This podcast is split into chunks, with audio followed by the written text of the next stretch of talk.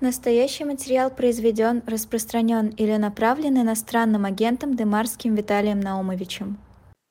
А, добрый вечер, мы в прямом эфире, это программа «Дилетанты», меня зовут Виталий Дымарский. Как обычно, э, в этой программе э, по пятницам э, мы обращаемся к самому свежему номеру журнала и к тем событиям, историческим событиям, которые там в нем описаны.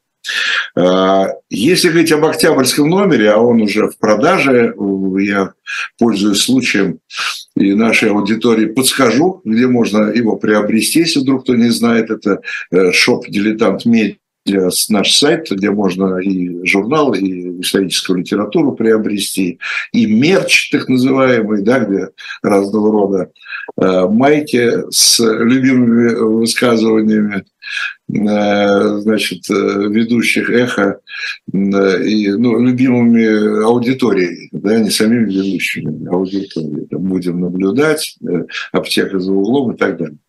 Вот. Так что милости просим. Журнал «Октябрьский номер». Да, и, кстати говоря, конечно, тот, кто интересуется, может там приобрести и архивные номера журнала. Э, не только, не только самый свежий, там всегда можно найти то, чего вам не хватает, может быть, из э, подборки с прежней. Э, в октябрьском номере главная тема, она очень древняя. Это, она звучит так, Киев versus Киев против Царьграда. Вспоминаем ну, там события совсем-совсем совсем-совсем далекие. Э, но в качестве приманки могу вам сказать, что там есть два замечательных э, текста писательских. Э, там есть два писателя, оба посвящены княгине Ольге или Эльге, и их авторы ни много ни мало Михаил Веллер и, и Борис Акунин. Э, так что милости просим. Э, это что касается октябрьского номера. Но сегодня мы, там есть один материал. Я вообще люблю эту, э, эту рубрику. Я ее сам, честно скажу, веду. Рубрика называется «Кадр». Это фотография, историческая фотография, которая должна или рассказать, или напомнить о каком-то историческом событии. И в октябрьском номере, о каком же еще, именно в октябрьском номере, э, помещена фотография в, раз, в рубрике «Кадр», э, посвящена э, фотография Белого дома, октябрь 93 -го года, Белый дом, ну не скажу, что в огне, но видно, что по нему стреляют. Э, и, э, конечно, это меня и тогда поразило, а эта фотография, когда мы ее отбирали, меня тоже обратил на это внимание. Мы, это, конечно, э, зеваки. Да?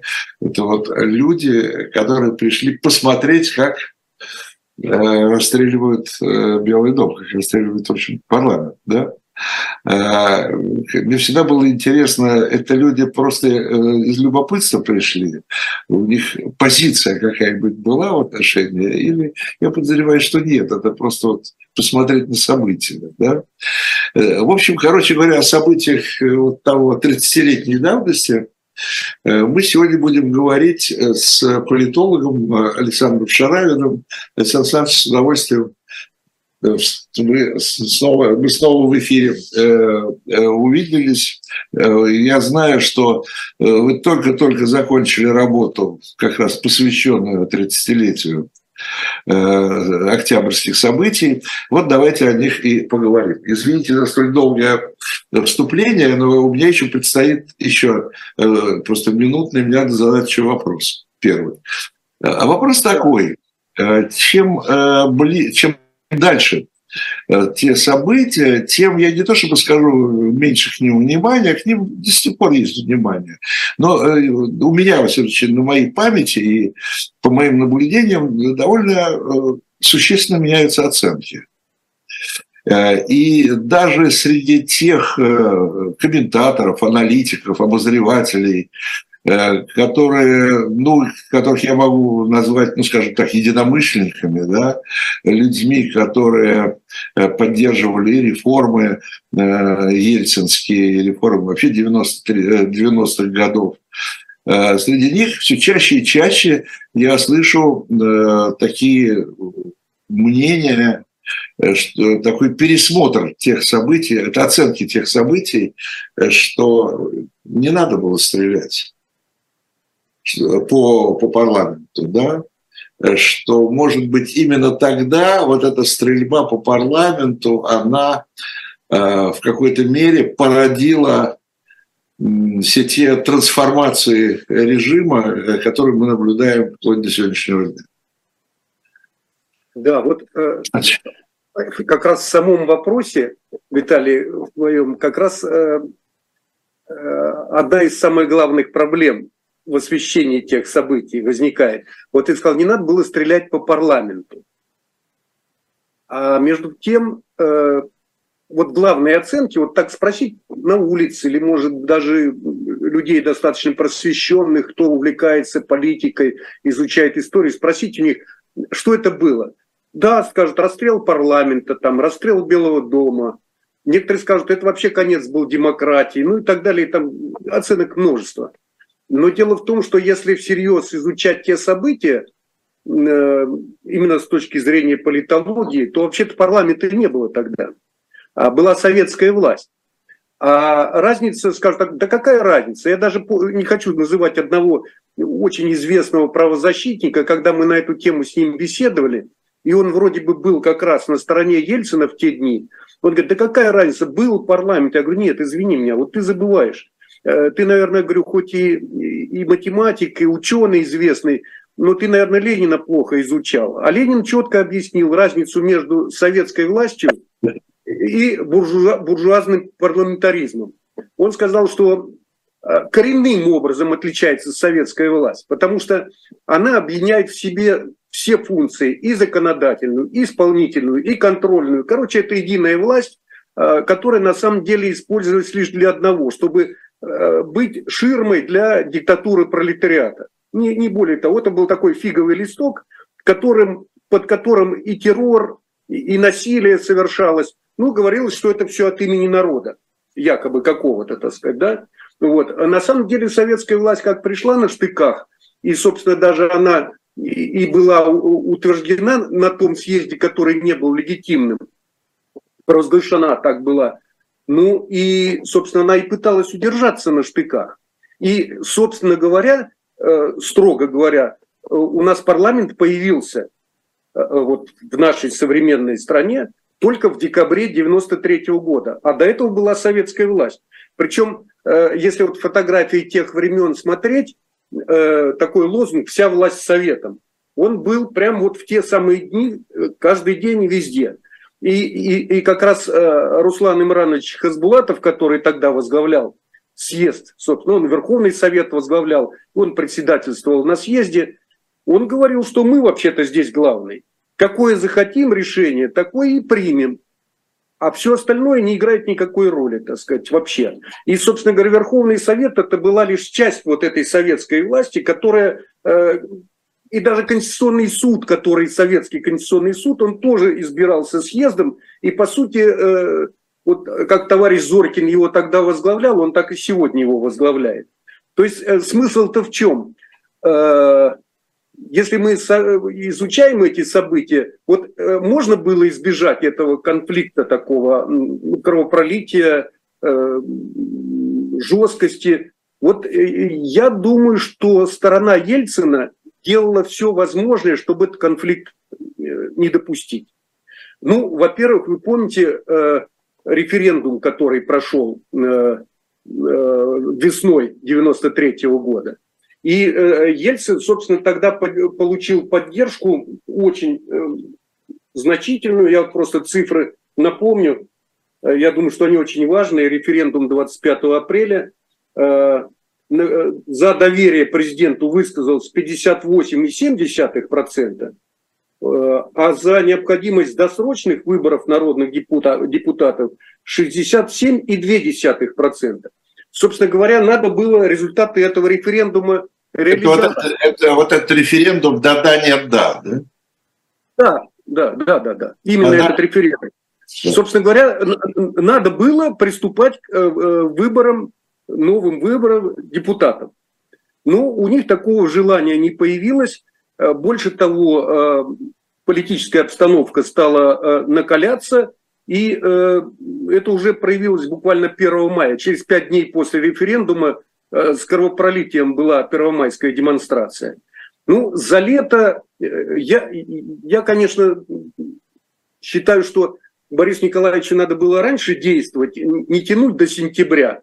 Но он пытался каким-то образом все-таки э, мирным путем этот конфликт разрешить, однако не получилось. Потому что э, противостояние нарастало все время. И если я помню, э, я, а я тогда хорошо помню все эти газетки, начиная от Советской России, День, Правда тогдашняя, ну и множество всяких других боевых листков – они буквально твердили о том, что весь народ против этого кровавого режима, все хотят его сбросить, Ельцин этот всем надоел, все преступно, надо все менять. А, а про выборы ни слова, которые, собственно, народ сказал, что надо выборы проводить. Вот. Э, Причем Ельцин даже пытался говорить, что я, давайте я тоже буду переизбираться, так сказать. Но это уже никого не волновало, потому что э, советы власть отдавать не собирались. И именно это вынудило э, Ельцина принять этот знаменитый свой э, указ 1400, э, который тут же был признан Хасбулатовым как антиконституционный. Собственно, также сказал и Конституционный суд. Они сказали, что мы отстраняем Бориса Николаевича, это э, Верховный Совет сказал, тут же они собрали съезд, правда съезд не получился легитимным, потому что не было, э, не было кворума, но все равно он подтвердил решение Верховного Совета и президентом стал, провозгласил себя, объявил, что он теперь президент Александр Владимирович Рудской, да. И вот, э, казалось бы, уже все понятно, что компромисса нет.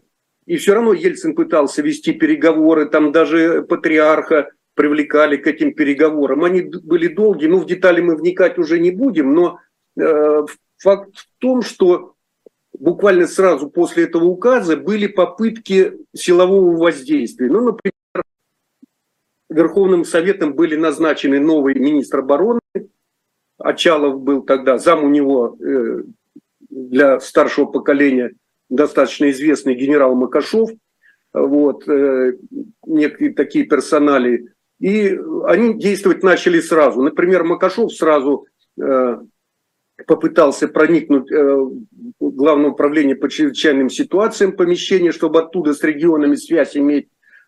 Тут же, мы помним, э, Терехов совершил э, нападение на штаб э, вооруженных сил, объединенных вооруженных сил СНГ, там жертвы были.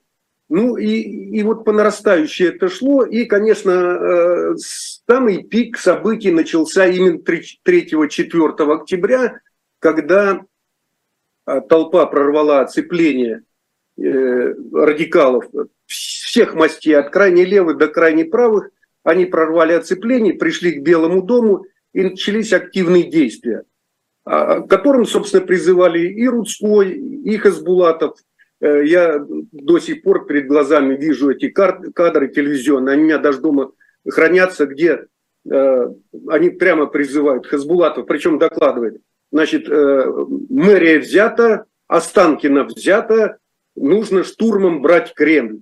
Ну, примерно те же слова говорит Рудской, хотя никакой Останкина взято не было, ну, эти слова он произнес, так сказать.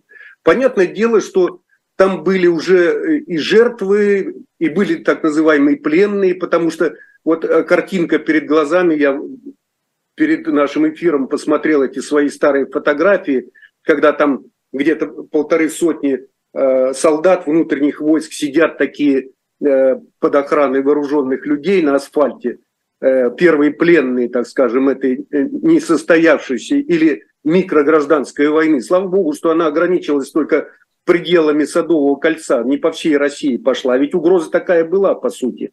И, и призывы были к тому, чтобы по всей России начать сопротивление. И э, Рудской призывал своих друзей бомбить Кремль и с этим узурпатором, изменником Ельциным, чтобы их стереть с лица земли. Ну и, и собственно, э, жертв-то было на самом деле немало. Э, другой вопрос, э, можно ли их было избежать? только одним путем, мне кажется, можно было избежать.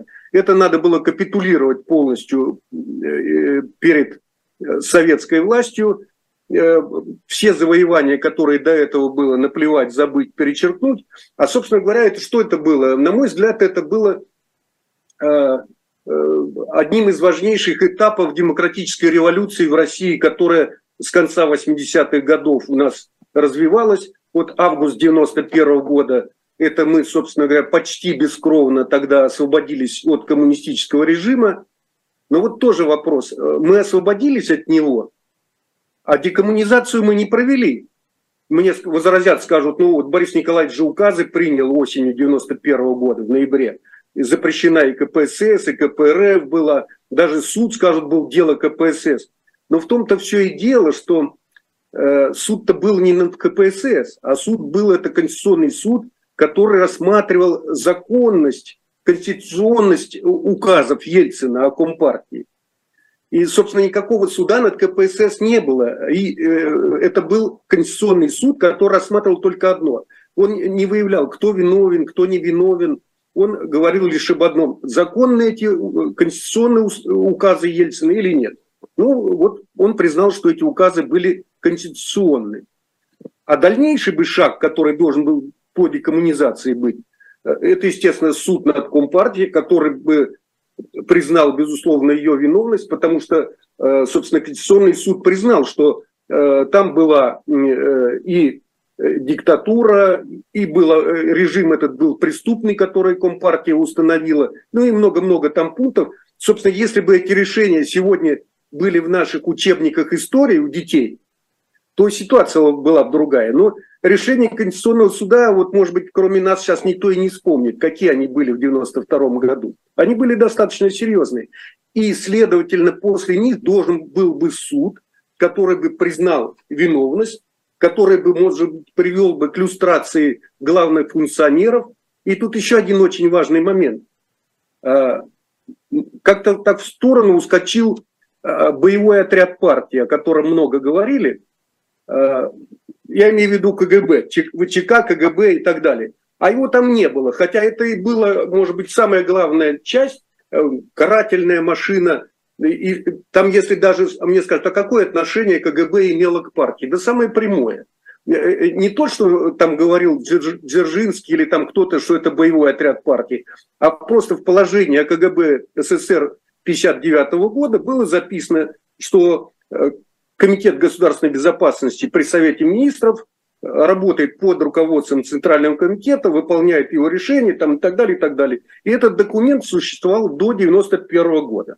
То есть все основания для того, чтобы рассмотреть, э, законная эта структура, незаконная и преступна она или нет, они были, эти основания.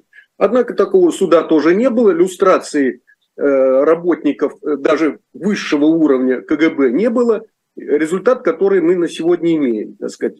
Э, то есть не было декоммунизации, собственно, это и была одна из причин того, что вот октябрь 93 -го года был таким кровавым, потому что Компартия к тому моменту уже была восстановлена КПРФ.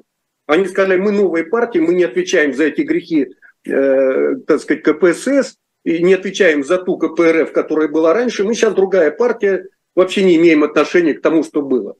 Вот. Ну, вот такая была история. А, а, э, вот у, у сил, э, ну, то, что ты называешь советской властью, да, э, у них была какая-то своя программа, Понятно было, чего они хотели. Они хотели сохранения своей власти исключительно, но или, или они хотели восстановления СССР, восстановления социализма, э, отмены капитализма, не знаю чего. Там же программы, как я понимаю, никакой не было.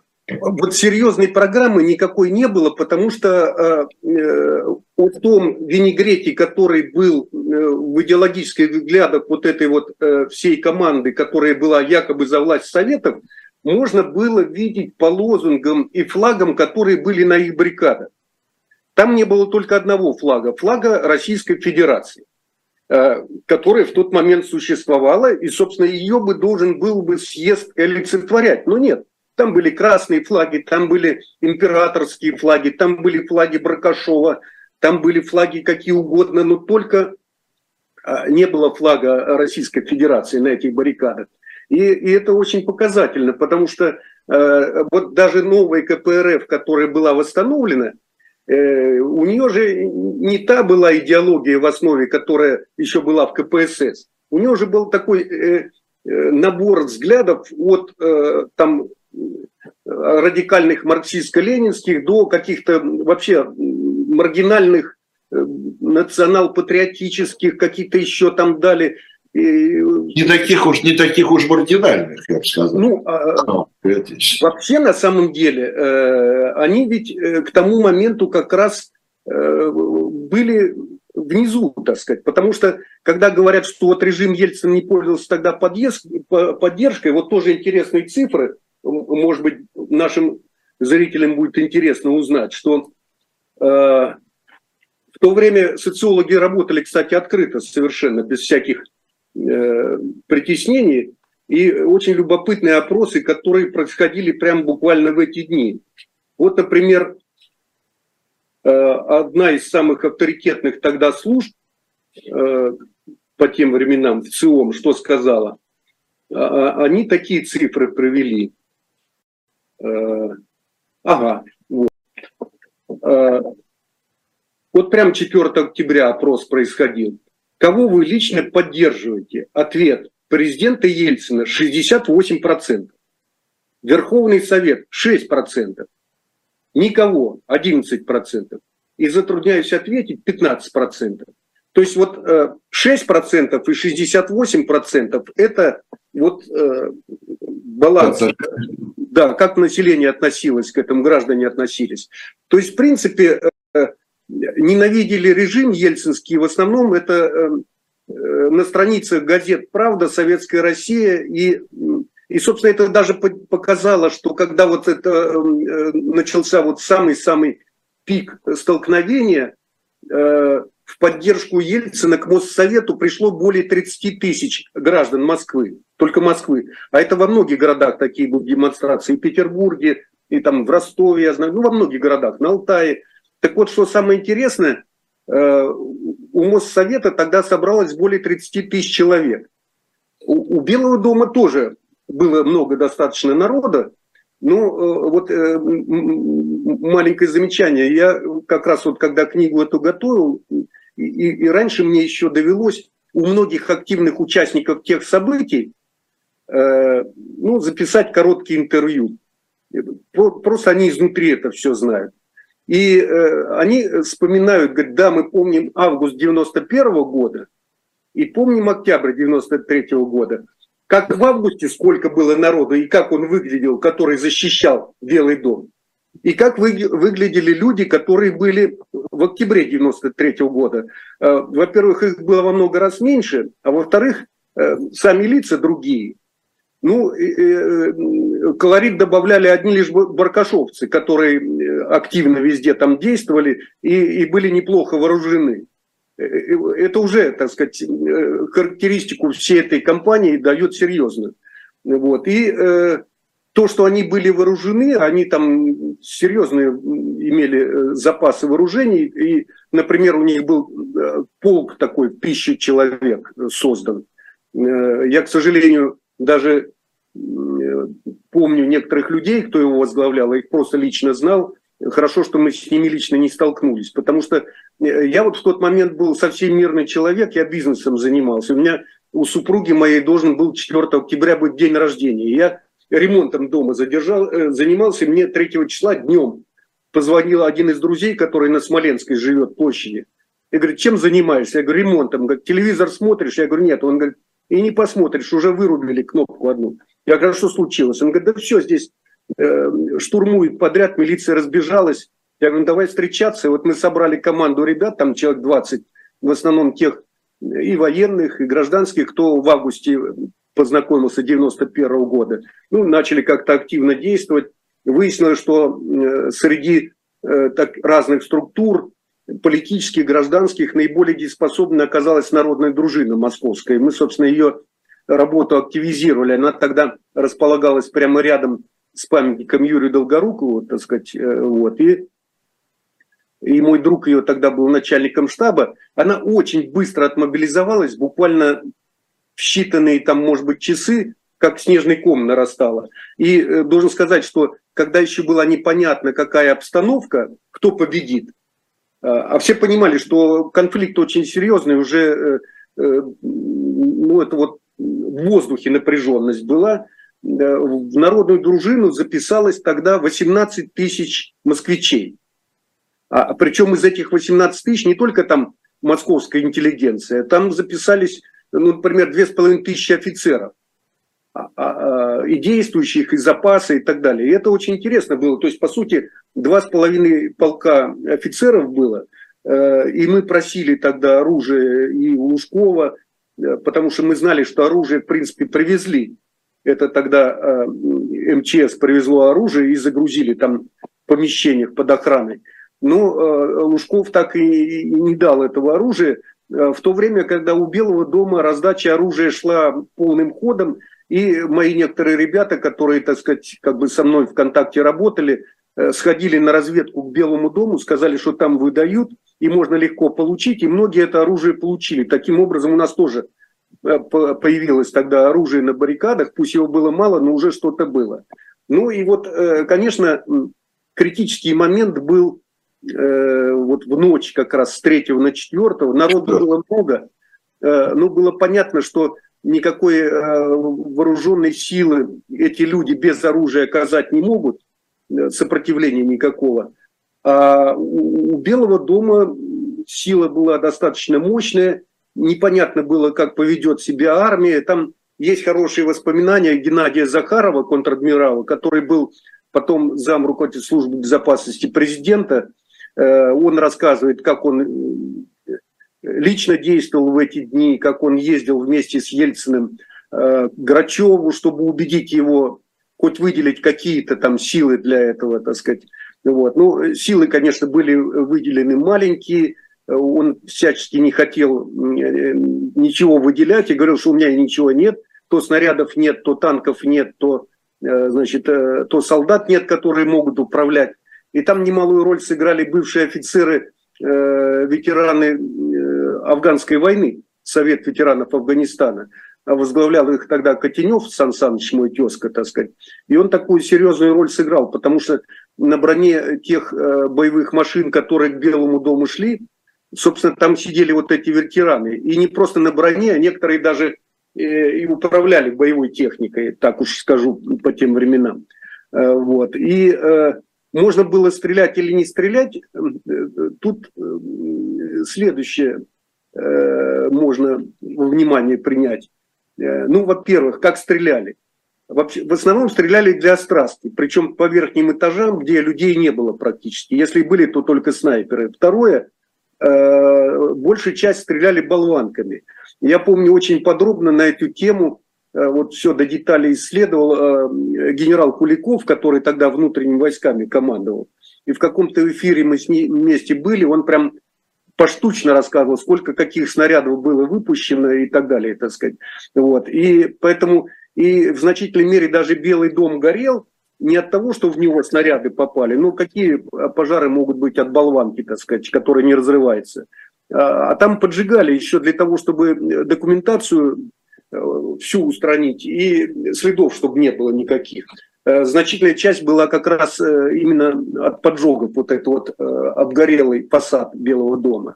То есть много-много таких очень важных и серьезных нюансов, но самое главное, вот если объективно смотреть, что же это дни из себя представляли, я просто много лет принимал экзамены у политологов в разных вузах. И у меня один из вопросов был, я всегда студентов спрашивал, политологов, ну, бакалавров, а что это было? Они мне начинали рассказывать, как там э, Ельцин противостоял Хасбулатову, как Рудской выступал против Ельцина. Я говорю, подождите, я же не историков спрашиваю, политологов. Вы мне по смыслу скажите, что эти события из себя представляли? Вот фамилии не надо называть. Что это было? Замешательство. А ведь по смыслу это было, собственно, освобождение от советской власти. Ну, мне скажут, э, вот любители советской власти скажут, э, ну, это не освобождение, она была хорошей, ну, тогда пусть это будет свержение советской власти для них. Но, но смысл главный, что собственно, советская власть вот 3-4 октября, она была, собственно, хребет ей сломали, без наркоза, серьезно. Но ведь что предполагало, что если мы советскую власть как бы ликвидируем, от нее освобождаемся, что пройдет десоветизация. А прошла десоветизация? Да нет, конечно. Ее и не было, ее до сегодняшнего дня нет. Вот 30 лет прошло. Ну, например, в чем смысл? Э, нам досталось прежнее государство. Э, как мы поступили с ним? Мы взяли, переименовали некоторые структуры, там армию, э, КГБ, между прочим. Да, поставили других начальников, переодели, переименовали и сказали, ну все нормально. А что нормально? Ну хорошо, остался суд имени товарища там Зорькина, да, он так остался. А что, э, осталась э, госбезопасность, пусть ее переименовали 10 раз, пусть начальников поменяли. А, ее не то, что не судили, ее, по сути, не ликвидировали, ее, она осталась просто переименованная, много раз перетасованная, с другими начальниками, другими наименованиями, но она осталась. Вооруженные силы советские остались, ну, что их переименовали, а суть их осталась, так сказать. То есть, на самом деле, десоветизации, то есть э, э, смены тех институтов, суд, прокуратура, там армия, полиция и так далее, э, этого произведено всего не было. И мы двинулись к новой России, строим новое государство, конституцию новую приняли – а ну, Конституция подразумевает, собственно, чтобы были созданы институты, соответствующие этой Конституции, э, чтобы они функционировали в соответствии с этой Конституцией. Сейчас иногда ругают, что это плохая была Конституция 30 лет назад принята. Я говорю, подождите, а что Конституцию ругать? Что ее не выполняли, что ее нарушали, ну так а она в чем виновата в этом, так сказать, ну объясните мне. Э, э, то, что мы ее даже не реализовали, мы там это здание Новой России ну, не знаю, на 20% не построили. Что-то начали строить, и то потом демонтаж всего этого произошел. Парламента нормального так и не создали. Э, говорит, а вот не было баланса между парламентом и президентом, поэтому она плохая. Я говорю, подождите, ну первые годы, там, по крайней мере, до 2000 года парламент был такой зубастый, что мимо него никак президент проехать не мог. Больше того, там не раз вопрос ставился импичмент, об импичменте президенту, так сказать, и, и, и многие вопросы решались не так, как хотел президент, а с другой стороны. Поэтому э, дело-то не в Конституции, а дело в том, что не было политической воли ни декоммунизацию провести, ни десоветизацию, а, соответственно, так сказать, э, вот мы э, в таком испорченном варианте советского государства до сегодня живем, потому что Э, даже которые институты были созданы заново, ну, например, там комитет по управлению имуществом. И вот приватизация была проведена. И когда начинают ругать там, допустим, этого Чубайса, я говорю, вы хоть помните, как приватизация проходила? Она совсем не по чубайсовской системе проходила. Это было компромиссное решение, которое было принято и Верховным Советом, и президентской стороной, как компромисс. Ну, как любой компромисс, она бывает половинчатая, бывает такая непоследовательная. И результат, естественно, лицо, вот то, что мы с вами наблюдаем. И, и, собственно, появились тогда многие новые институты, в том числе в правительстве. Э, помните, э, Госкомзем, Государственный комитет по управлению там, землей, там, мелиорацией и так далее. Ну, его, кстати, и сегодня нормального нет, потому что его, в конце концов, Э, там преобразовывали, преобразовали, преобразовали так, что и земельного кадастра до сегодня нормального нет. И так во многих, во многих сферах, э, вот э, начиная, я говорю, от армии, заканчивая той же полицией, да, мы полицию теперь имеем.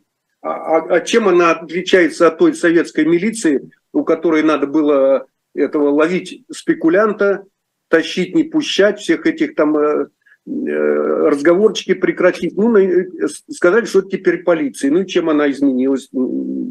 Это же, в конце концов, можно было поучиться э, на отечественном опыте у большевиков, как они строили новую свою э, советскую систему. Ну вот у них можно было поучиться, как они строили, так сказать, только в обратную сторону. И потом, ведь самое главное, что строительство, строители новой российской государственности не поняли, что Россия это не усеченный Советский Союз, а это совсем другое государство с другими интересами, другими союзниками, с другими целями, задачами. Больше того, в свое время кто-то из наших великих соотечественников сказал, что вот та Российская Республика, которая была свергнута большевиками, и она с Советским Союзом соотносится как убийца с жертвой. Вот что нет тут никакой преемственности. Ну так в обратную сторону то же самое. Э, мы, когда этого убийцу, который убил ту, э, так сказать, нашу э, Россию старую, э, свергли, то между ними дружбы быть не может. А как можно совместить э, двуглавого орла и герб Советского Союза, которые у нас часто совмещаются, это в одной голове не укладывается никак. Поэтому а раз не укладывается в голове у, у, у нормального любого человека, это от гражданина рядового до министра, это в голове тоже не может уложиться. Поэтому такая вот смесь и в действиях, и в пониманиях, и то, что был октябрь 93 -го года, что это было действительно великое событие, не менее важное, чем август 91 -го года, это понимание нет даже у некоторых наших известных оппозиционеров, либералов там, и так далее. Но можно ли говорить о том, что октябрь 93 года был э, не просто там, важным, важным, не важным, конечно, важным, но и был как бы продолжение фактически августа 91 года. Уже да. в августе, в августе 91 года э, то, что не доделали, да, но получилось так, что и в октябре 93-го опять не доделали. Не доделали, да. Не доделали, да. То есть, не доделали, потому что сломали, институты создали как раз. Все оболочки появились, но они все не были наполнены содержанием, да? А, не, вот как раз не создали. Вот мы, я вот на примере армии той же или милиции, мы просто их переименовали, переодели, переназвали, ну, поставили другого человека, ну, э, Грачев, к примеру, ну, он был обычный советский генерал, министр обороны, ну, не первого, так сказать, э, уровня по своему э, по своей подготовленности, пониманию происходящего. Он неплохой был, конечно, генерал, но э, там не генерал был нужен. Там вообще-то должен был быть гражданский министр обороны, тот человек, который понимает происходящее. Ну, при всем моем уважении э, Грачеву, он, конечно, ничего не понимал, что происходит. Он поэтому и, и был в таком подвешенном состоянии в эту ночь с 3 на 4 октября, потому что он был друг Рудского, они с ним не одну чашку чая выпили вместе. Они в Афганистане. И тут вдруг вот ему надо силовым путем действовать против э, Рудского. То есть вот это для него было очень тяжело. И, и, собственно, это для всех было тяжело, потому что новой армии создано не было к тому моменту. Вот большевики же в свое время э, не взяли царскую армию и, и не поручили командовать ей так сказать, э, как Красной Армии, там, Генеральному штабу царской армии. Нет, конечно, да. Они не поручили вместо ЧК э, жандармскому управлению своей безопасностью заниматься.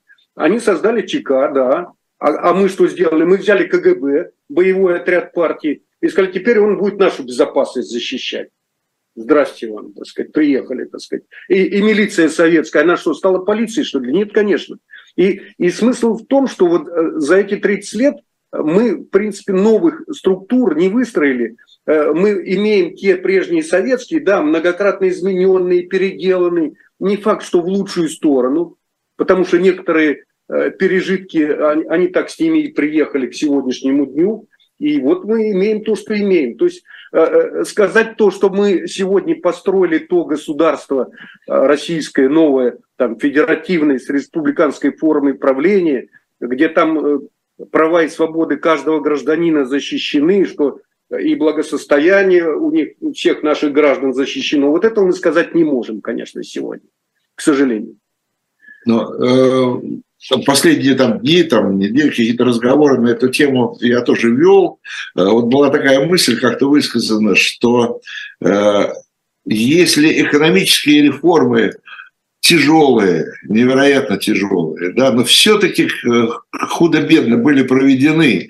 И мы сегодня видим, э, что экономика, в общем-то, выдерживает вот такое то давление, да, э, которое сегодня на нее там оказывается, и она оказалась более эффективной, чем, чем мы ожидали, да, все, то политическая реформа фактически так вот и и, и не проведена была. Абсолютно верно. А, а, а тогда, я помню, было такое заблуждение, причем э, у многих тогда реформаторов было такое представление, если мы наладим экономику, то экономика сама преобразует нашу жизнь, и это государство, и оно будет все э, по-новому действовать, и все будет все очень хорошо устроено. Как это называется? Это, это рука, к сожалению... Невидимая рука рынка. Невидимая, да, невидимая рука рынка. Но это было такое заблуждение, э, потому что никто, к сожалению, влияние вот этой надстройки не отменял. И, и эта самая надстройка, она не, собиралась сдаваться никакой этой невидимой руке рынка, и она сама управляла так, как она хотела, и от этого рынка она получала э, в значительной мере выгоду, и, и прежде всего для себя, а не для всех сограждан, сограждан нашей страны. Ну, э, я, я думаю, любой человек, когда задумается, э, поймет, что это, к сожалению, не Вообще, все так получилось, как хотели и как запланировали. Было, было действительно такое э, увлечение, да, переоценка, слишком высокая оценка вот экономических реформ. Все ожидали действительно, что экономика все решит. Все проблемы. Конечно. Все проблемы. Я помню разговоры, еще Галина Васильевна Старовойтова была жива. Она, она же занималась карабахской проблемой.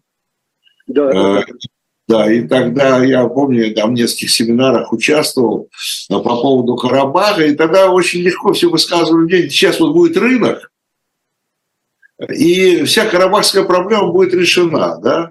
То есть даже национальные проблемы, все, реш... все думали, что экономика все решит. Как только будет рынок, и э, люди перестанут там голодать, стоять в очередях там, и так далее, как тут же значит, все решатся проблемы идеологические, политические, национальные там, и так далее и тому подобное. Кстати, про Галину Васильевну вспомнили. Э, прошел слух тогда в разных ведомствах, что Галину Васильевну хотят поставить министром обороны. И она мне говорит, помню, говорит да. «Э, Саш, ты не представляешь, ко мне уже столько генералов прибегало, которые предлагают программы, как все перестроить, как все организовать, и только они знают, как все это нужно сделать. Я говорю, ну и как вы? Она говорит, я все внимательно выслушиваю, все записываю, но я, говорит, думаю, что этого не будет. Я говорю, «А почему? Ну, Борис Николаевич никогда не пойдет на это, я, говорит, так думаю. Хотя я этих людей, которые ко мне прибегают, я, я их не разочаровываю. Я им не говорю, что, скорее всего, этого не будет. Я, говорит, киваю, выслушиваю. Мне просто интересно наблюдать, какие процессы среди военных происходят. Вот. Ну, она была права, конечно. Жаль, что ее нет. Царство небесное Галине Васильевне. Вот. Ну, многих, собственно говоря, нет э, участников э, тех событий, э, причем с обеих сторон.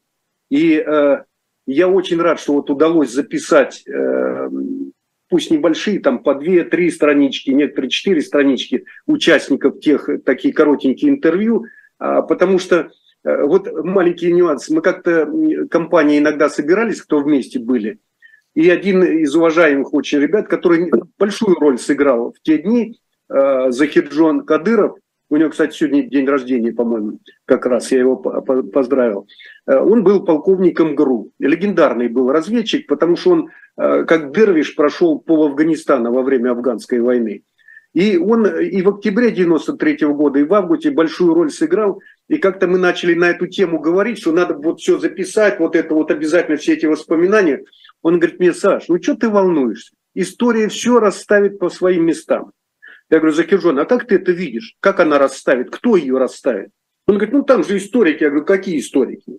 Вот Вася Пупкин, который там не был, он все расскажет за нас с тобой, и все с противоположной стороны. И потом это будет опубликовано, и все люди будут думать, что так оно и было. Ты понимаешь, ты промолчишь, я промолчу, вот он промолчит, он промолчит. Все, мы с тобой уйдем в мир иной.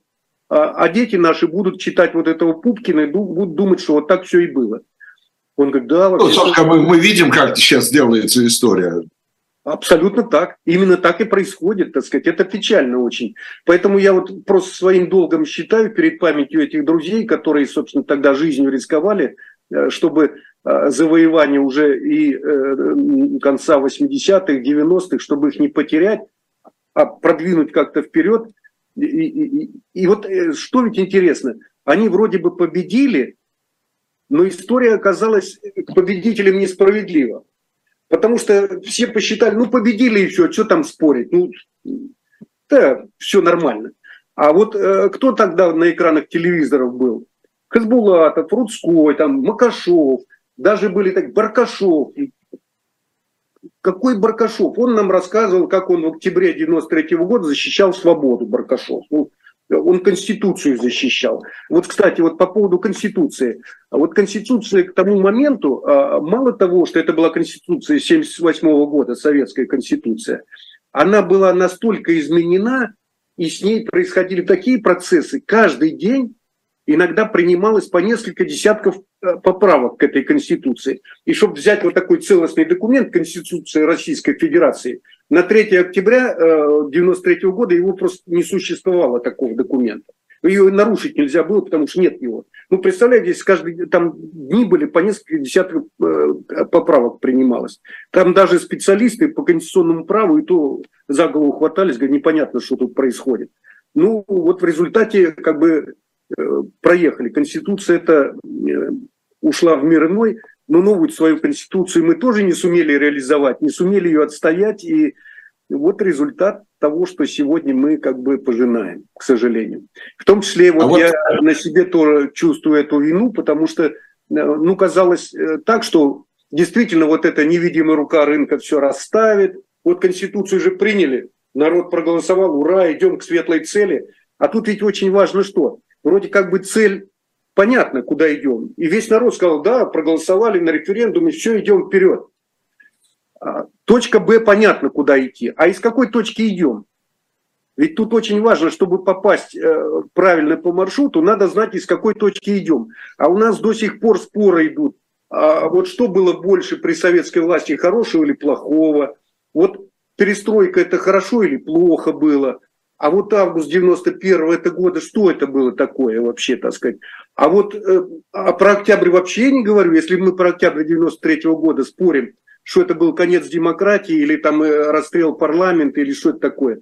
Ну, ну, если мы не знаем, с какой точки мы идем, то, э, естественно, мы не придем в ту светлую точку, которую мы себе наметили, потому что мы не знаем, откуда мы вышли.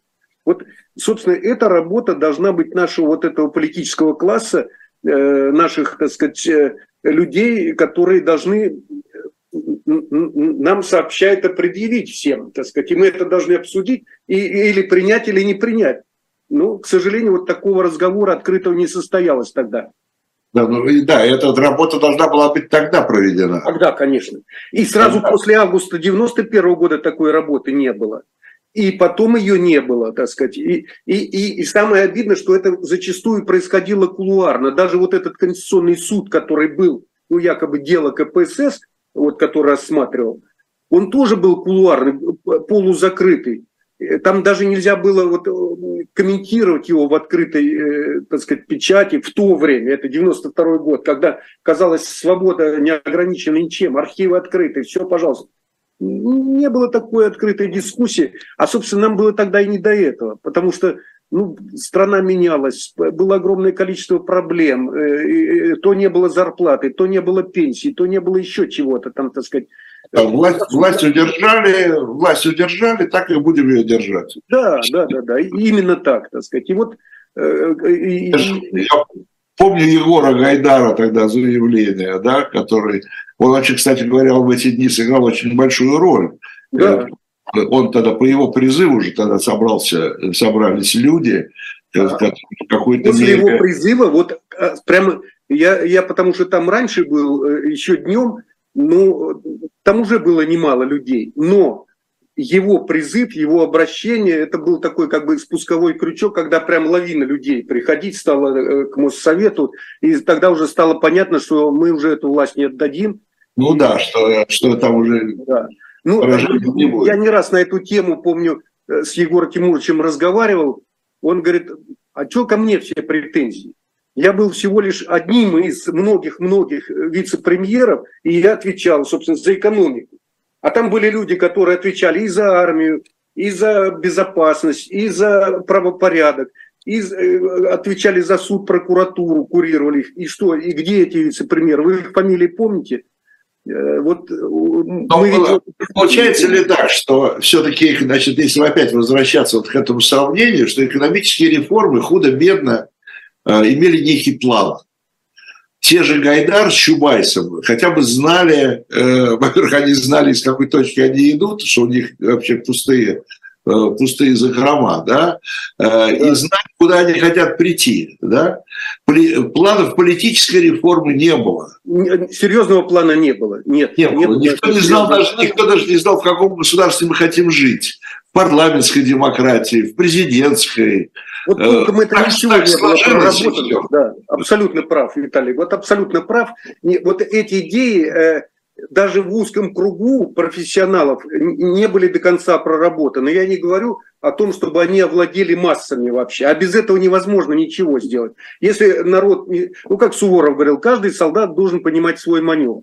Если говорить о стране, то каждый гражданин должен понимать, откуда мы идем, куда мы идем, что хотим сделать. А тут что-то какие-то там лозунги продекларировали, как в свое время построение коммунизма. Вот мы к коммунизму идем, откуда идем, чего идем. И тут примерно то же самое было. Вот Конституцию приняли, там все здорово описано. А, а что? А как она к практике э, имеет отношение? А Бог ее знает, так сказать. Вот. К сожалению, так было. Ну да. Ну хорошо, э, я мы понемногу сейчас вот заканчиваем. У меня еще есть небольшая минутная, буквально, э, как называется, рекламная пауза. Да?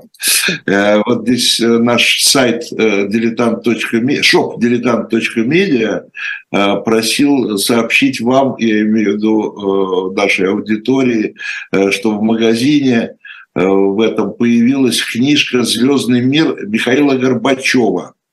Это книга Александра Пумпянского.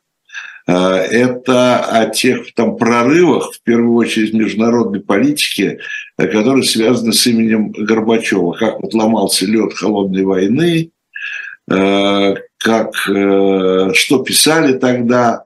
Вот Пумпянский, Пумпянский собрал такие лучшие тексты того времени вот раскрывают роль Горбачева и э, вообще перестройки вот в международных отношениях, в том, э, как вообще мир э, поменялся.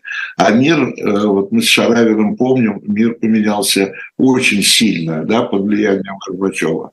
Он, он действительно, он действительно стал, э, он действительно стал безопасным, да. Вот. Но э, сегодня, к сожалению, об этом только можно мечтать.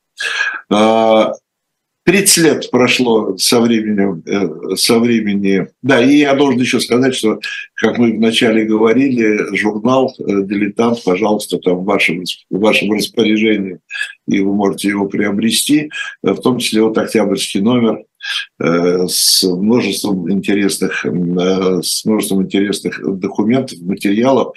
Кстати, помимо главной темы, она очень интересная, мне показалась, вот этот Киев против Царьграда, э, я бы посоветовал еще замечательную статью, э, э, автор уже у нас выступал в эфире, рассказ удивительно интересный и удивительно актуальный, я бы сказал, называется «Эмоции россиян. Мобилизация 1914 года». Как проходила мобилизация во время Первой мировой войны в России. Очень невероятно интересный материал. Вот, и так далее и тому подобное. Я благодарю Александра э, Шаравина, чуть не сказал Аршавина, это, видимо, питерская. Я благодарю, Виталий, за приглашение. Надеюсь, что в вашем журнале э, э, можно будет как раз вспомнить эти 30-летние давности события. Конечно, конечно, наверное, нужно что-то более, что-то такое более, более основательное напечатать. Да, Поэтому, да. Помимо фотографий, да. Вот, э, и, и, конечно, потому что такие события, они остаются в истории, как бы то ни было. Э, и пока еще живы люди, которые их помнят и могут оценить, очень важны э, эти оценки сохранить что называется, на бумаге, да, чтобы они не растаяли вот в этих да. облаках, в которые сейчас уходит вся информация. Э, программа «Дилетанты». До встречи через неделю. Всего доброго. Еще раз спасибо Всего доброго, до свидания. Александру Шаравину. До встречи.